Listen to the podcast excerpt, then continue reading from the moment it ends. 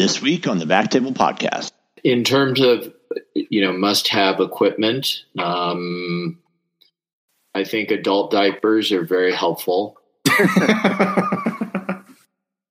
Welcome, everyone. This is Michael Barraza welcoming you to uh, the Backtable podcast. Uh, Backtable is your source for uh, everything IR from devices to uh, tips and techniques and challenges. Uh, today, we're going to be doing a podcast on IVC filter retrieval. And uh, I'd like to welcome our two guests. we've got Rob Ryu from Denver, and we've got AJ Gunn from Birmingham. I'd like to let you guys just tell us a little bit about yourselves, tell us where you are and how you got there.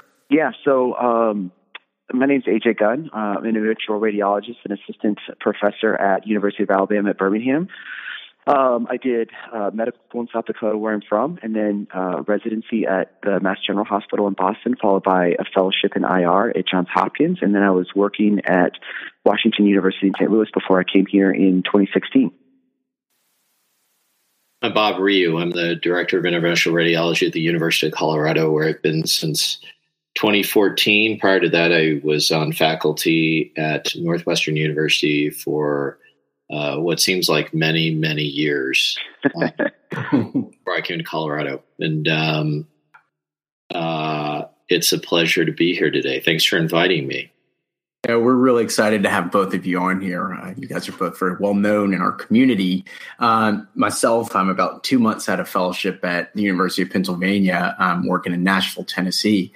Um, so, what I'd like to do is have you both uh, just tell us about um, you know when and why filter retrieval became an important element of your practice, and tell us about your filter retrieval service in its current state and how it's evolved.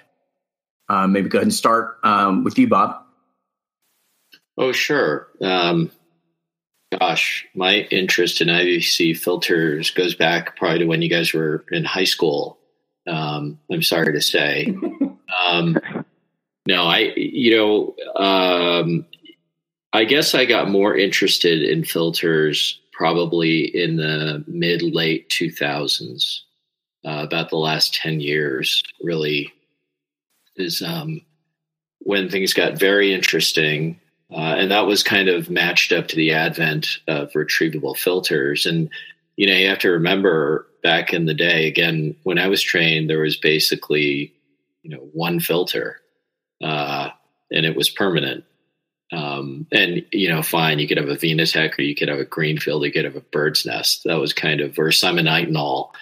Um, and when retrievable filters came onto the market, that sort of changed everything. You know, we went through this whole iteration of um, tethered filters, uh, which we're kind of coming back to now with the angel catheter. I guess we can talk about that a little bit later. But you know, there, has been this really interesting evolution of the devices, and as it became clear, uh, you know, in the late 2000s, that there are a ton of retrievable filters that are being put into people and never being retrieved.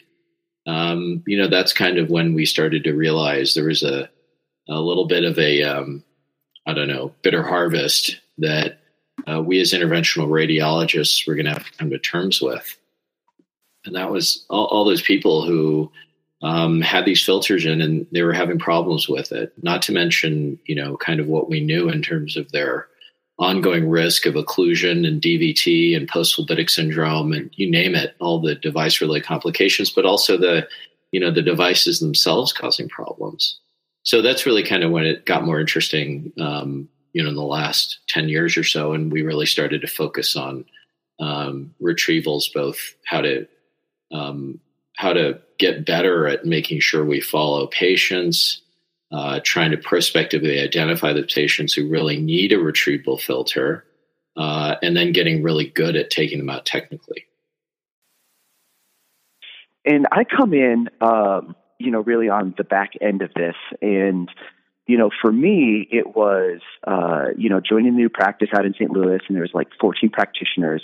And, you know, as as a new IR, a lot of it was trying to find, you know, where do I fit in? Because there's plenty of people who want to do interventional oncology, and there was plenty of people who wanted to do PAD and DVT lysis and dialysis work and all these other things that were going on. And so you kind of have to sit back and say, okay, well, where am I going to fit in? How can I help this practice? And how can I help us de- uh, develop our practice even further?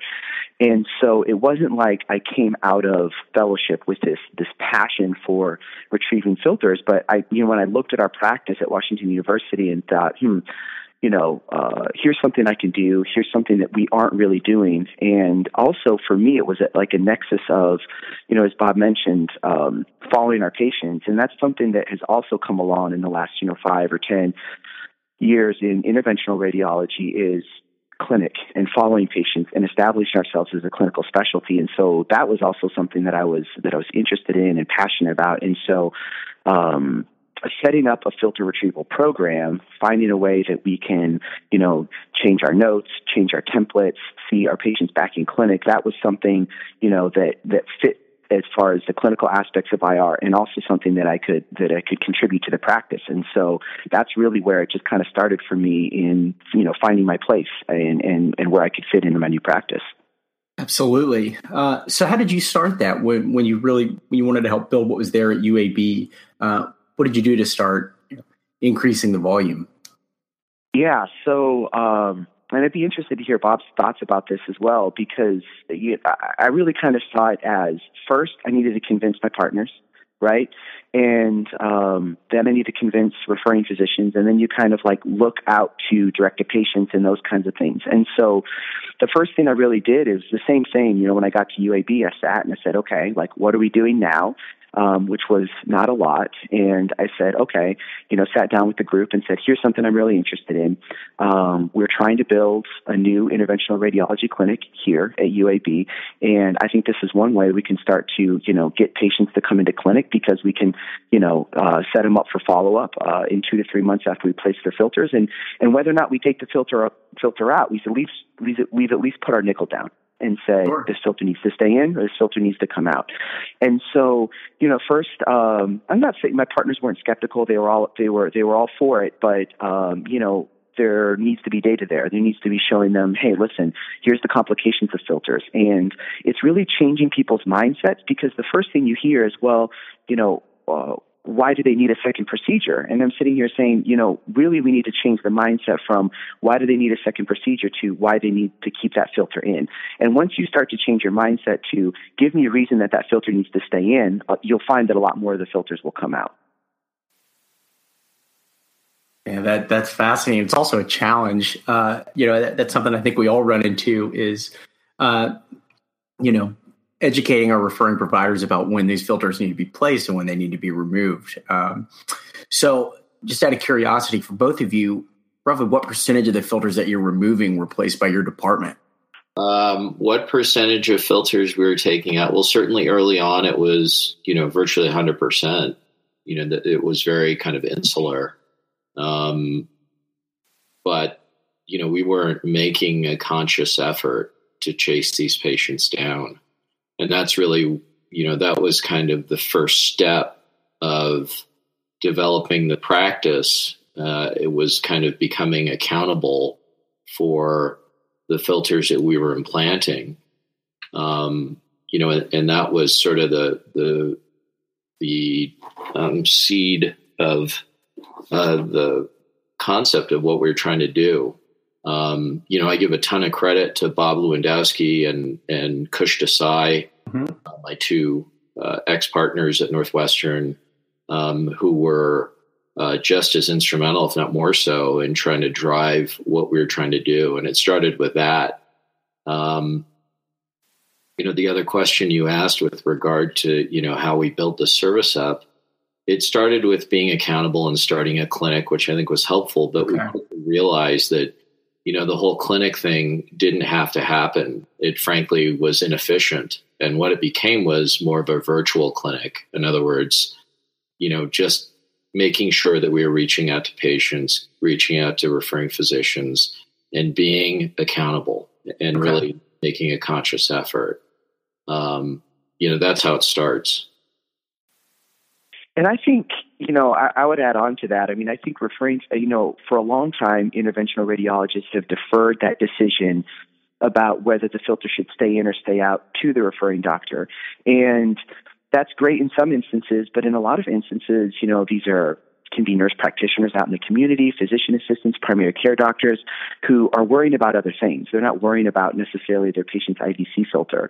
And we found that um, when we've seen patients in clinic, just sending an email to the you know to the referring doctor saying, "Hey, we're going to take out the filter because of X, Y, and Z," they're happy with that, and they're they're really pleased that someone like Bob is saying is taking responsibility for that because that's not it's not in their wheelhouse and it's not in their area of expertise, and it is in our area of expertise, and so it's a way we can provide um, um, an extra level of care for our patients and being responsible to that.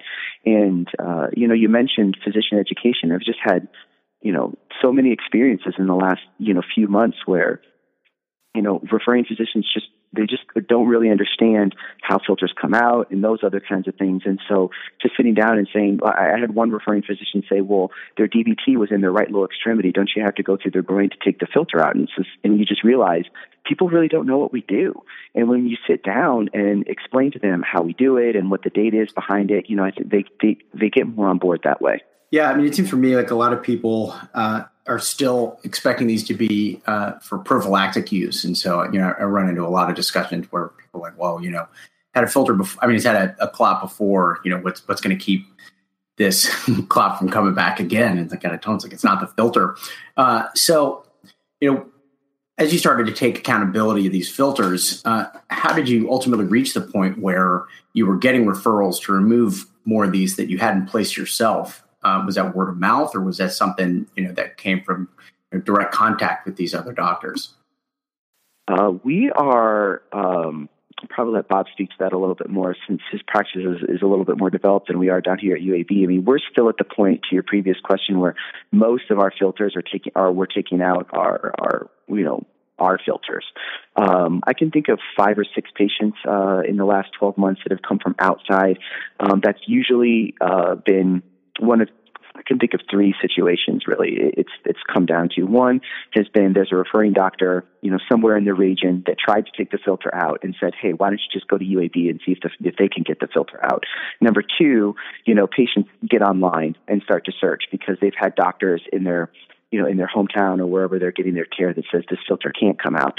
Uh, that's really been the second. And then the third has been, you know, other physicians here at UAB who have heard that we're starting to take more filters out that say, hey, I've got this patient's had this filter in for, you know, four or five years and, and uh, would you consider taking them out? That's kind of really the, where the ones, even though it's a small number, that's kind of been the three groups of patients that we've seen. Okay. What about you, Bob? Yeah, it's interesting. You know, um, how did that happen?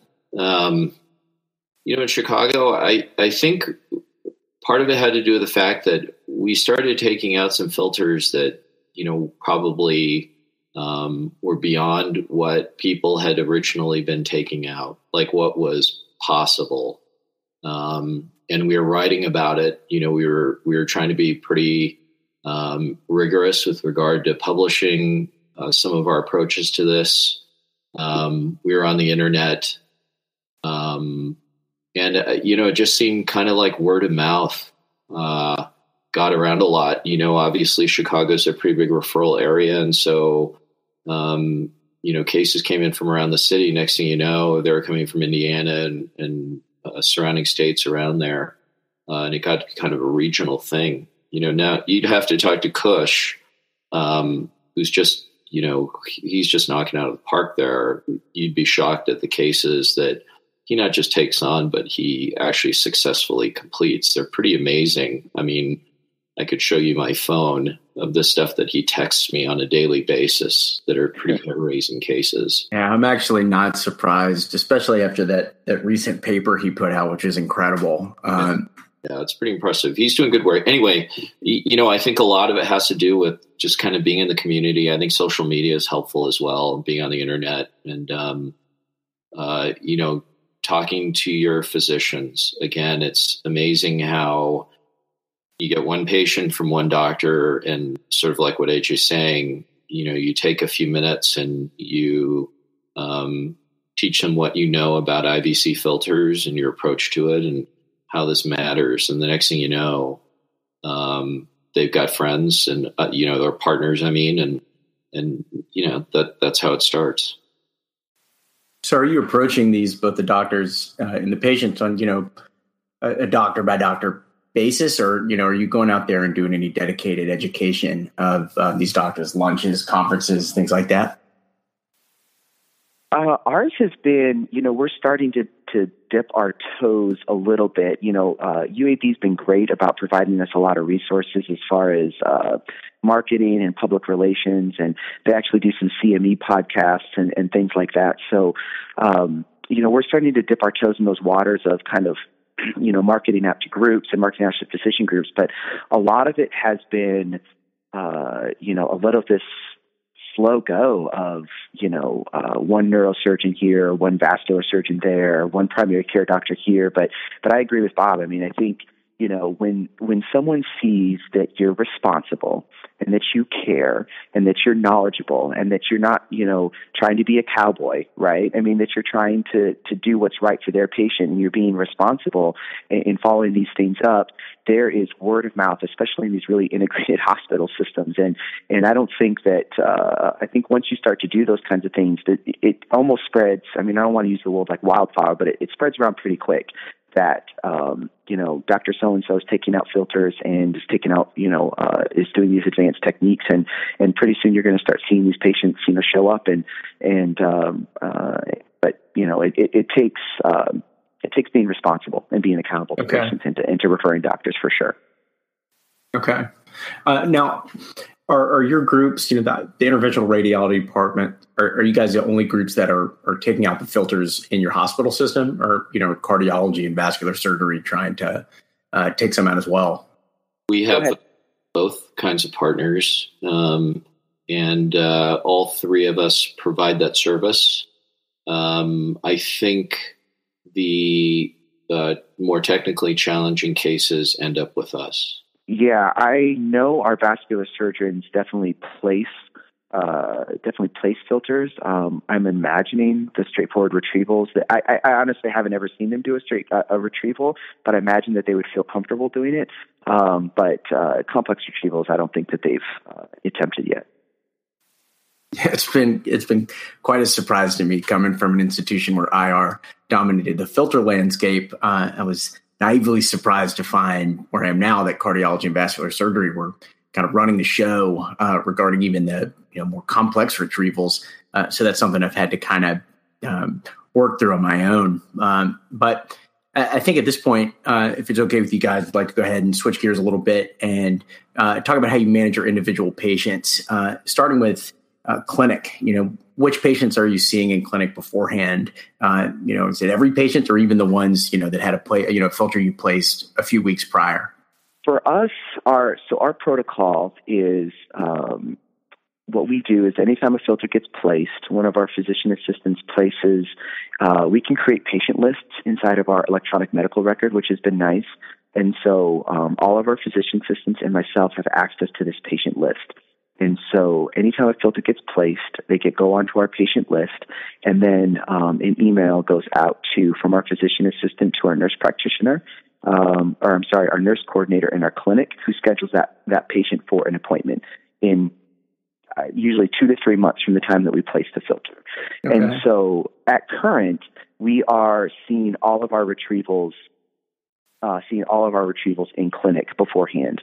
Um, I don't have many. I can't think of many that you know are two to three weeks out. You know that we play. I mean, I suppose if the patient was still in the hospital and was post-operative, and, and they said take the take the filter out, I don't think I would need to see them uh, in clinic. But for the most part, even the prophylactic ones, you know, that go in, uh, patient gets discharged, we see them a couple months, and we we talk about whether or not you know it, it needs to come out. And I don't know. For me. Um, I feel like it's a good thing. I think it establishes our clinical precedence for one, and two, you know, it just avoids any.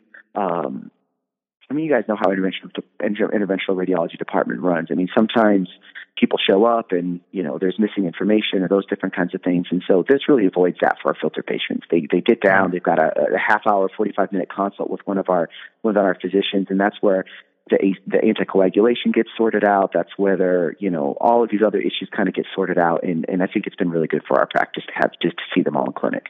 Right. What about you, Bob? No, we, we don't routinely see the filters that we place, um, you know, uh, standard case. Uh, they're coming back in two to three months. Um, unless there's a question or there's something unusual about it, uh, we'll just go ahead and schedule them.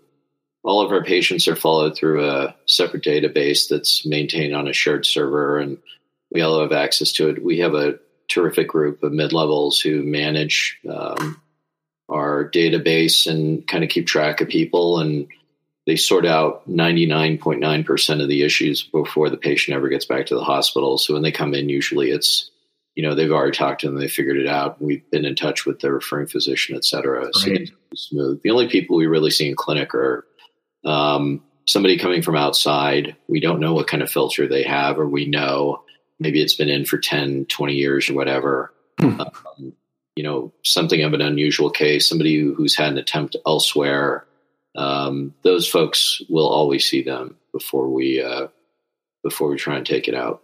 Now will you get imaging beforehand?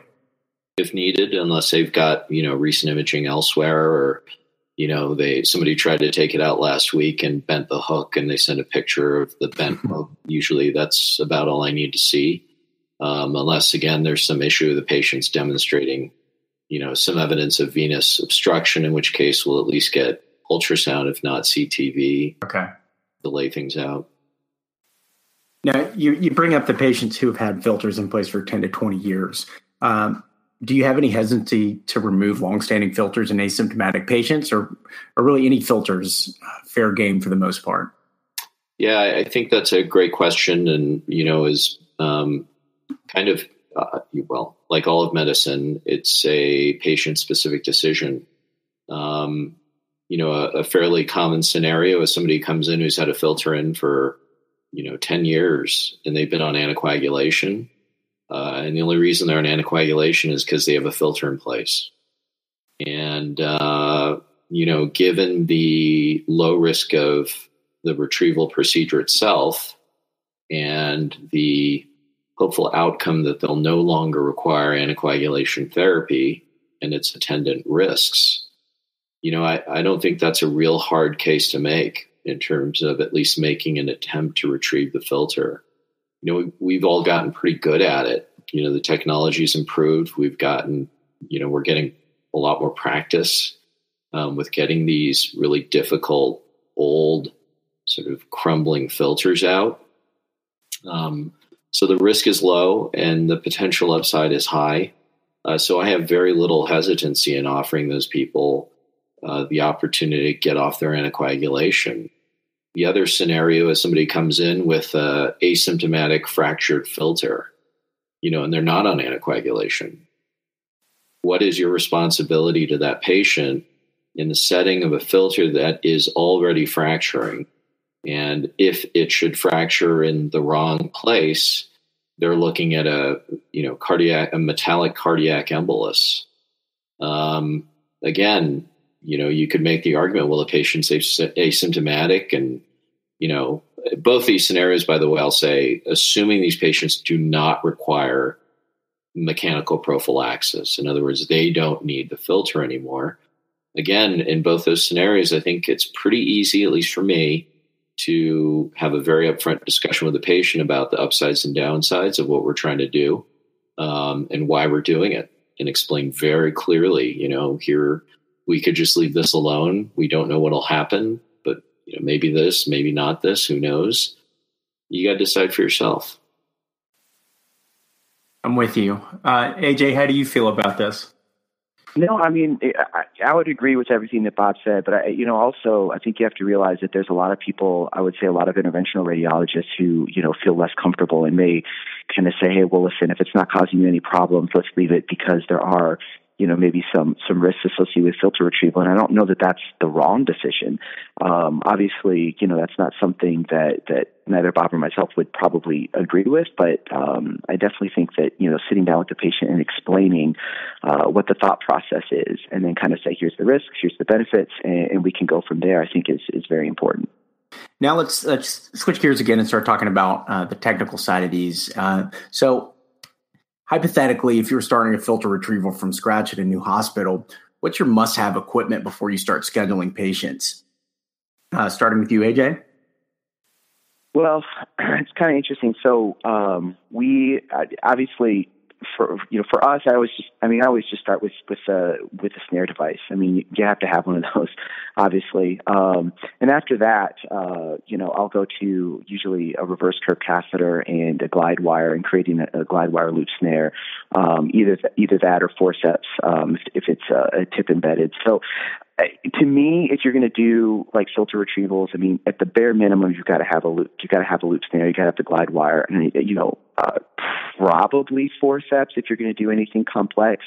Um, we have, you know, we share a space here at UAB with uh, uh, with our EP folks, and so we actually had a laser. Um, uh, don't. I mean, I, I don't know if like a laser is an absolute requirement. I don't think so. I mean, they're they're they're expensive. And when we started here, I was not credentialed to to start using a laser, and that's something that you know that we've had to work on uh, to get credentialed to use the laser laser here at the hospital. But um, there's definitely one that that I failed getting out. It was a Gunther Tulip that was 11 or 12 or 13 years old. Had it hooked and ready to go, and had I had that laser ready, you know, I would have been able to get it out for sure. Um, it just I was just was not able to oversheath it, and so I think you know, having the tools ready up front is really advantageous, especially if you're going to get aggressive and start taking out older uh, and or permanent filters. Okay. Yeah. You know, Penn, interestingly, we had the laser and didn't use it. Scott Trerotola um, carries a 100% success rate with the uh, the forceps alone. And so that was going to be one of my questions with, you know, was whether or not you've had instances where you wouldn't have been able to get the filter out with without a laser. Well, yeah, that was the that was the first one, and it's just you know I, I usually kind of tell everybody is like if you pull hard enough, you'll get it. And I had it with forceps, I had it with a I had it with a a glide wire loop snare, I had it with a regular snare, and I had it hooked and had it oversheathed about eighty percent, and I just could not get that just could not get that last little bit, you know, to go over the sheath and maybe you know maybe he lifts more weights than I do or eats more meat than I do. But I just you know I like I you know I pulled as hard as I was comfortable pulling at the time. Bob, what about you? Uh, in terms of you know must-have equipment, um, I think adult diapers are very helpful. I well, think so I was going to let me talk over you just for one second. Big sheets. That was the other thing I had to have was big sheets that we didn't have when I first got here. I was hoping you were saying diapers. French. Yeah, uh, uh, no question. You know, it's um, nobody ever says, "Gosh, I wish I had used a smaller sheath on this case." Yeah. Um, yep. And and so you know, when in doubt, if you're even thinking you need a bigger sheath, you need the bigger sheath. Okay. and you know, 16 is a good go-to sheath. Um, 18 if you're feeling if you're feeling it. Uh, and certainly, you know, there are occasions when you go bigger uh, and you can use a DrySeal or whatever, you know, one of the Gore products. Um, for me, I, I, think the biggest, you know, the, the quantum shift uh, technically was definitely the forceps. Um, you know, loop snare is great. Again, the bigger sheath certainly makes things a lot easier. But now, you know, it takes about somewhere between one and two minutes of fluoro time to know whether or not you're going to get a filter just using a snare. Mm-hmm. And if I'm not getting the proper tactile feedback, I just go straight to forceps and take the filter out. Okay. That takes Do you, ninety percent. And then um, we use the laser overall in about ten percent of cases. Okay. Do you always start out with the smaller sheath and go with the loop snare or the retrieval kit, or do you occasionally start out with the 16 French or larger sheath?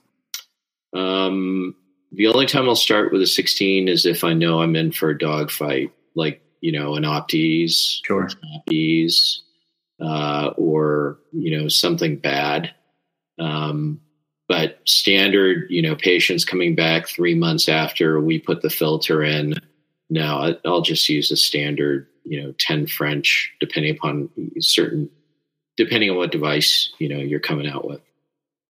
Yeah, I mean, I think you know if someone's come to you for the outside, I mean, I can think of one that was an Optease that was failed outside retrieval, and uh, you know we got IJ and femoral access and kind of went through and through and did some stuff with some some larger sheaths. But you know uh, we had another patient kind of self refer. She had a I think a tulip or a Celect, I can't remember, for you know seven years, and uh, you know we went in and had the laser ready. I had everything ready, right? There was a lot of hubbubaloo around this case just because I was like, okay, I want everything ready just in case. But you know, just to decrease the anxiety in the room from the techs and nurses, like, we're just going to do what we normally do, right? So my fellow goes in, he grabs it, and we oversheath it in less than five minutes, right? And we're just done. So I think that there's a lot of like value in just sometimes just starting with what you normally do, unless, you know, someone's already tried that on the outside or you have imaging to show that it's going to be a, a very difficult retrieval. Okay. Uh, this is kind of a controversial topic. Are any of you using uh, femoral bailout technique? I think it's at um, Sinai where they you know, go in. It's the filter eversion technique. Uh, oh gosh. Have you done Have you done those, Bob? Not on purpose. I haven't. You know that they don't make. Uh, you know that UAB. They haven't. I haven't found adult diapers large enough yet to uh, to, to, to, you know, to to accommodate that. You know, there's one where I there was a guy who, uh, boy, I, I I thought about it, but you know. Uh, uh, you know, we did some other things that got the filter out, but not, have not attempted one myself yet. Okay. Um, just some more questions about you know, the technical side. Uh, do you guys do a rotational cavogram or just like a traditional AP cavogram before removing these? Uh, yeah, we do we do a venogram, uh, not with not with uh, not with cone beam CT or anything like that, but yeah, just a traditional cavogram just to make sure that there's no clot in the filter or, or anything like that. Oh yeah, absolutely. I always start with a cavogram. We don't routinely use DynaCT unless you know there's a reason that you need to see um, the 3D reconstruction, you know, I, I think um, an interesting topic was actually from your old program at Penn. They did a very nice study a few years ago looking at post retrieval cavogram, right. which you know I I don't routinely do and haven't for many years, assuming the filter comes out easily. Uh, but I always do it whenever you know as soon as you cross over into the adjunctive techniques world um, than I automatically do. And just because, you know, I was a little bit more paranoid about those cases in terms of caval integrity. And in fact, uh, it was nice to see their write up, um, you know, large series that basically said um, exactly that, that you really don't need to do a cavogram after routine retrievals and that you probably should after adjunctive cases. Nice paper. Yeah. Uh, so you brought up another uh, important point is uh, clot in the in the cava. How do you manage that? And how do you approach it when you see clot uh, either within or below the filter? Uh, I mean, assuming that you know, speaking of that Penn paper, I mean, I, I changed my practice after reading that paper. You know, I always used to do a cavogram post, and I just I read that paper and I was like, what am I doing? Like, is this just not even worth it anymore? Um, I don't know where I heard this or read this, but you know, I just kind of use 25% of the filter. If it's less than 25% full of clot, I'll still, uh, you know, I'll still pull it out. If it's all full of clot, you know, and if it's all full of clot, then it just really depends if it's symptomatic or not, right? I mean, if there's caval thrombosis and the patient's symptomatic, then obviously you're going to start to do, you know, catheter-directed thrombolysis and thrombectomy, and the filter's going to come out and those other kinds of things. So, but unexpected, um, I just can't remember that many cases where there's been unexpected, asymptomatic, uh, significant amounts of clots in the IVC or it's in the filter itself. Yeah, I um, um, I routinely we use a similar number, 25, 30 percent of clot volume, you know, to determine whether or not you could take it out. That's probably conservative, to be honest with you, but you know, it's a number that's published and the number that we stick with. And uh, if we see it, we keep patients on anticoagulation. We have them come back six weeks, and we do it again. Okay. Um, can certainly do a CTV and save the patient potentially having a, another cavogram but you know, usually when they come back at six weeks, I mean, I've only had I can only remember one patient who hadn't cleared at six weeks and actually needed a third procedure in order to get their filter out. I think the most important thing is that you know you don't give up, and okay. sort of the the thing that you see happen, um, you know, and people sort of attribute that to well, we're going to call it permanent now because there's clot in it. Uh, I think that's a mistake, and I, I, think that patients really should be brought back for another attempt. So I, I thought maybe we'd just spend a, a, brief amount of time talking about uh, the filters you place. I don't know if you guys are like me. I think we're all using the Optease as our uh, go-to filter, right? Yeah. De- 100%. Definitely. so Scott Trerotola called the Optease the thalidomide of filters. Uh, I was hoping you guys could both share what you guys are routinely using, uh, both in terms of uh, you know retrievable or temporary versus um, or when you're placing them uh, permanent filters.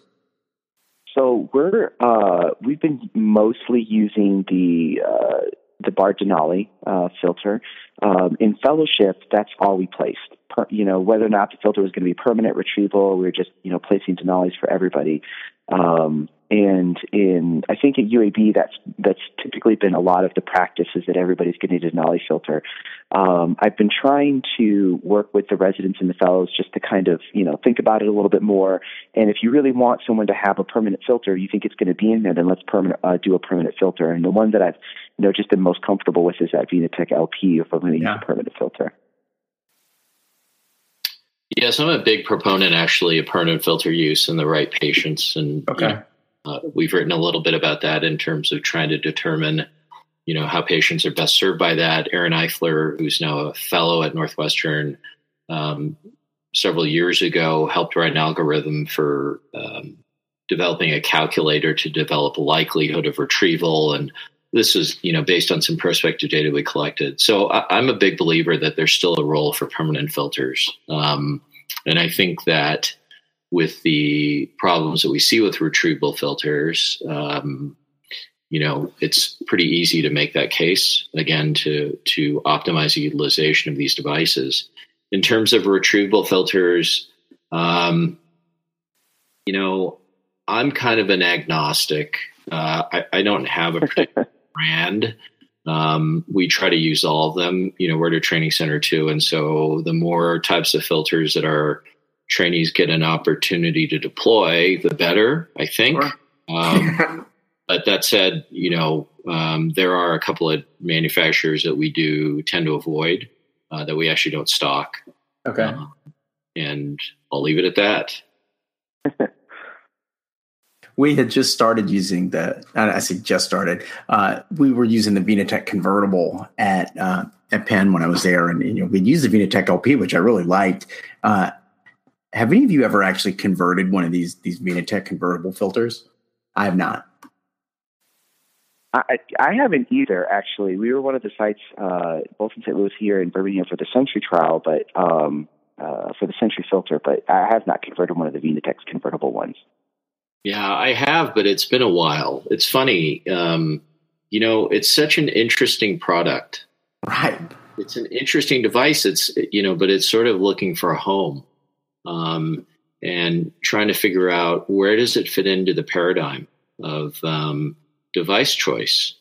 And you know, I'm pretty convinced it's out there. It's just, you know, we can't even come to a any sort of agreement right now, not just within the IR community, but extend this into all of our clinical colleagues as to whether there's really a difference between permanent and retrievable filters okay. let alone, yeah, we're going to throw another one in there called convertible, which is kind of a hybrid device.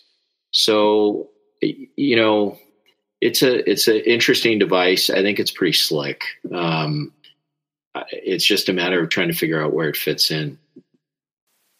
Yeah, it's really interesting. I mean, it, it it's similar to a retrievable filter, and that for most of these, if you're going to convert it, you're bringing them back and converting it. Uh, was it pretty challenging to do, or is it pretty straightforward? No, I think it's it's very straightforward. You know, the the only thing I'll tell you is that so I I use EN Snare, like that's kind of my go to snare for retrievals. Uh-huh. Do not use EN Snare for con- for the convert filter. Use the regular um, loop. The Amplatz gooseneck. Yeah, gooseneck. Sorry, thank you. I, I so you're welcome. Now, um, but that is what you need to convert do not you do not even try to use anything else. Uh, chaos will ensue, and uh, and you know, don't say I didn't warn you. But it's easy to do. It really is. You just have to, you know, read the little device thing, watch the video. It's very simple.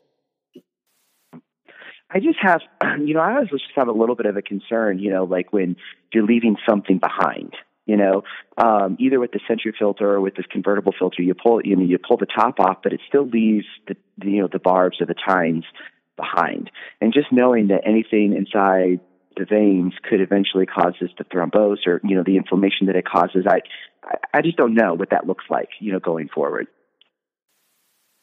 Yeah, well, I, you know, uh, I think everybody shares that concern. I think that it's, um, you know, what I think most people draw somewhat of a correlate to is the Gianturco stent and how those stents, you know, in terms of patency, it's simply not an issue. You know, they're so big. Uh, and the thing about it is that the, you know, I don't know if you've held a convertible in your hand, but you know they're they're much less robust in terms of the size of the metal. Um, you know these struts are are more delicate, but we also know that you know it seems that those devices are pretty robust. If you know they're comparable to a VenaTech LP, you don't really see VenaTech LPs, or at least I haven't, where they're fracturing and migrating that kind of thing. Um, mm-hmm. And it, you know that again, there's a similarity to that design in that it's stable. So while it does raise those issues, I agree with you 100%. It does alleviate other issues that I think, you know, again, it's a hybrid device. It, it's not the cure all, but it definitely, I think, can serve a role for, you know, the selected patients. The question is, who are those patients who are best served having that device? Absolutely. Um, so if it's okay with you guys, unless there's anything else you think we should cover, I, I thought I'd wrap up by covering a few questions that that came up on Twitter. Um, there were several from Sabine Don, one of which uh, asked, "When do you decide to stop a difficult filter retrieval, and how much is it okay to leave behind, if anything?" Um, I think you know. I, I guess I have a ready answer for this because I shared that a little bit. You know, uh, uh, you know, I stopped a difficult filter retrieval when um, I was pulling and the patient was uncomfortable, and uh, I just didn't know how much more torque I wanted to put, you know, to put to put on the patient, and so we stopped. Um, as far as I don't.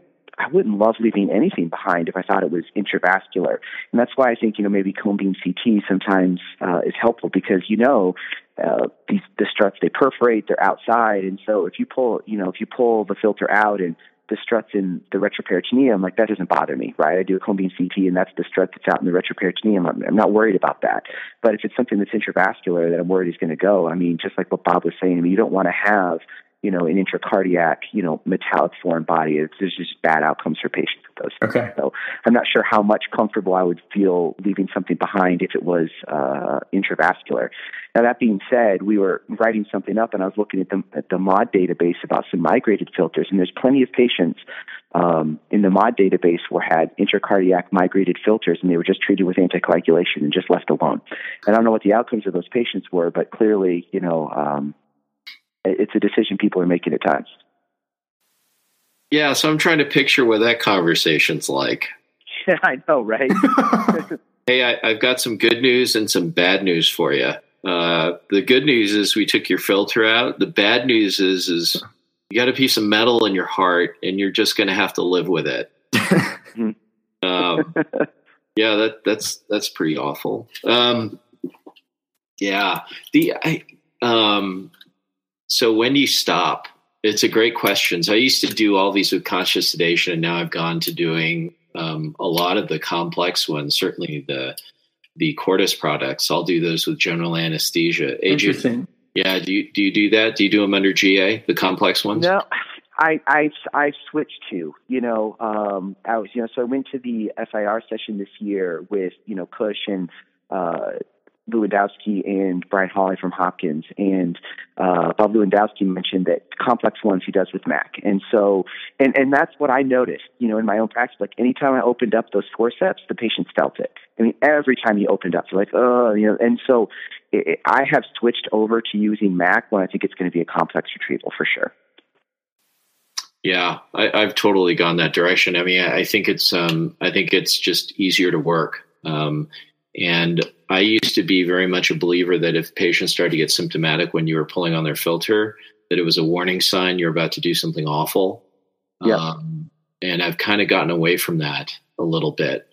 Um, I was a very, very firm believer. Uh, you know, I was pretty dogmatic with the fellows about, you know, when a patient starts to yelp a little bit, you better be paying very close attention to what's going on and how hard you're pulling. Um, but now with these complex ones, you know, we just we're so much more aggressive. Um, and I think we're all developing a little bit more of a comfort level with what the IVC can take, and mm-hmm. quite frankly, how forgiving it is um, as a vascular structure.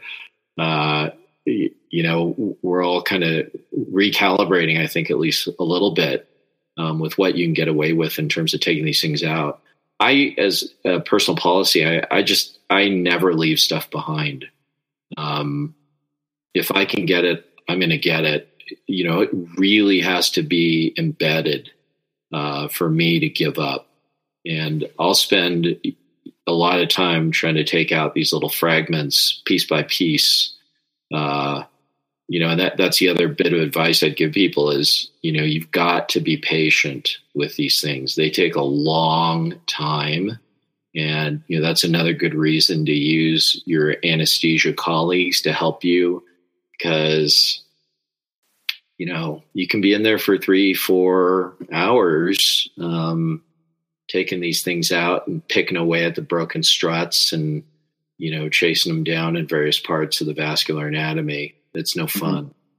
Well, gentlemen, uh, in order to keep you two from being with us for three to four hours, uh, I think I'll go ahead and, and take this opportunity to close uh, today's episode, unless you have anything else you'd like to add or um, to bring up.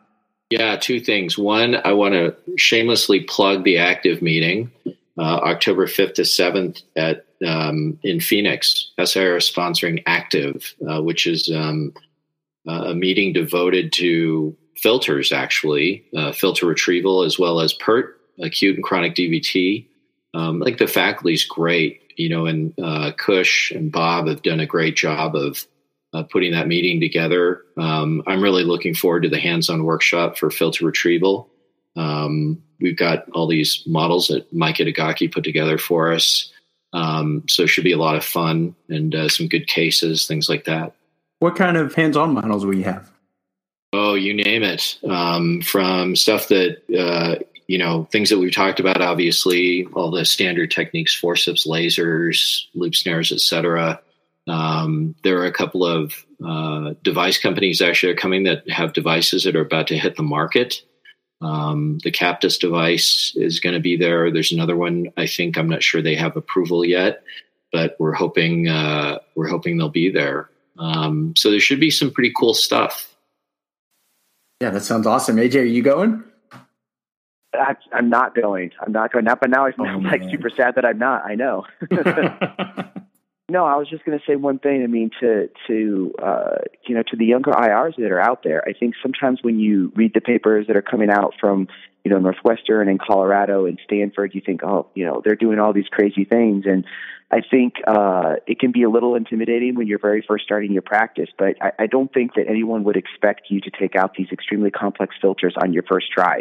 But there's plenty of support out there, uh, either through um, either through meeting people at meetings or reaching out through social media or reaching out through the SIR directory. There's plenty of people out there that have done this for a long time that are willing to, you know, uh, give you, lend you their expertise, uh, their expertise and their knowledge, and to support you as you, you know, go up, go about trying to pick up more techniques to take out these filters for your patients. So it's out there if you look for it.